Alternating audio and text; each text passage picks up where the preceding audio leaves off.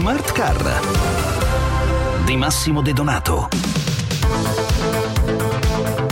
Che le auto asiatiche piacciono ormai è un fatto risaputo e mentre nuovi brand del Far East si ritagliano uno spazio nel nostro mercato, brand storici rafforzano la loro posizione. È il caso di Kia, casa coreana arrivata in Italia negli anni 90 che ha recentemente messo a segno ottime performance. Sono Massimo De Donato e stasera parliamo di questo e non solo con Giuseppe Bitti, amministratore delegato di Kia Italia.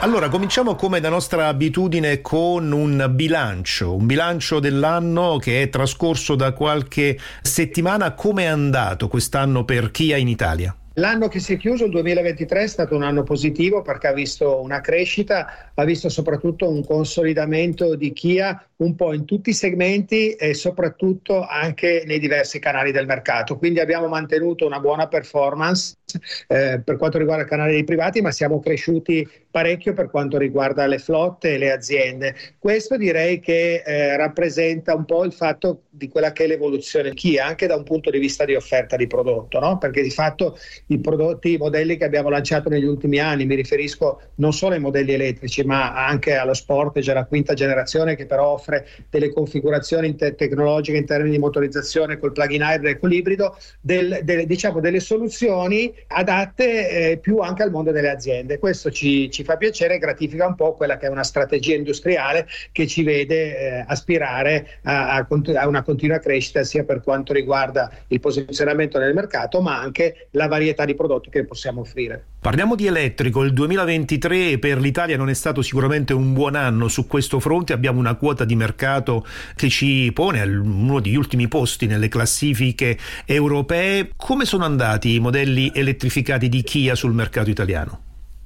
Ma diciamo che hanno raggiunto quelli che erano gli obiettivi, tenendo conto che oggi noi offriamo tre modelli elettrici, quindi abbiamo la Niro che diciamo è un crossover di segmento C, eh, abbiamo la EV6 che è un crossover di segmento D, quindi un segmento premium che eh, rappresenta una piccola parte del mercato in Italia, più piccola rispetto alla maggior parte degli altri mercati europei. E poi abbiamo nel, proprio negli ultimi giorni dell'anno presentato l'Evinan che addirittura è un mezzo ancora più grande perché è un SUV di grandi dimensioni che rappresenta sia da un punto di vista tecnologico che da un punto di vista di design ma anche di aspirazionale quello che Kia vuole rappresentare nel mondo delle auto elettriche. Quindi diciamo che quello che è importante per Kia oggi non sono eh, tanto i volumi fine a se stessi, ma è quello del, del, consolidamento della percezione del brand attraverso i modelli che oggi possiamo offrire. Noi sappiamo che da qui al 2027 ci saranno ben 15 modelli elettrici di Kia che andranno a coprire tutti i segmenti del mercato, quindi ci aspetteremo dei volumi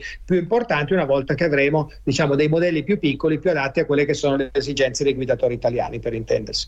Ecco, a proposito proprio di questi modelli più piccoli, è stata già anticipata la strategia su alcuni di questi modelli. Da qui al 2025 arriveranno dei modelli compatti per il mercato europeo. Di che prodotti stiamo parlando? Ma noi diciamo che il, il progetto prevede che eh, se noi guardiamo la gamma attuale di Kia oggi che parte dal segmento A, dalla Picanto che è una city car, segmento B con la Stonic è un crossover compatto, noi dovremo vedere nei prossimi anni vedremo appunto affiancarsi dei modelli totalmente elettrici che nasceranno sempre dalla piattaforma, quella modulare GMP, che è quella che è stata lanciata con la EV6, con la EV9 e che continuerà sui prossimi modelli, ma se guardiamo già con la denominazione dei nostri modelli, quindi abbiamo EV6, abbiamo EV9, quindi vedremo dei modelli, dei modelli più piccoli. C'è stato nell'autunno scorso un evento in Corea che ha praticamente eh, mostrato quelli che saranno i modelli del, del prossimo futuro, avremo una EV5, quindi EV5, EV4, EV3 3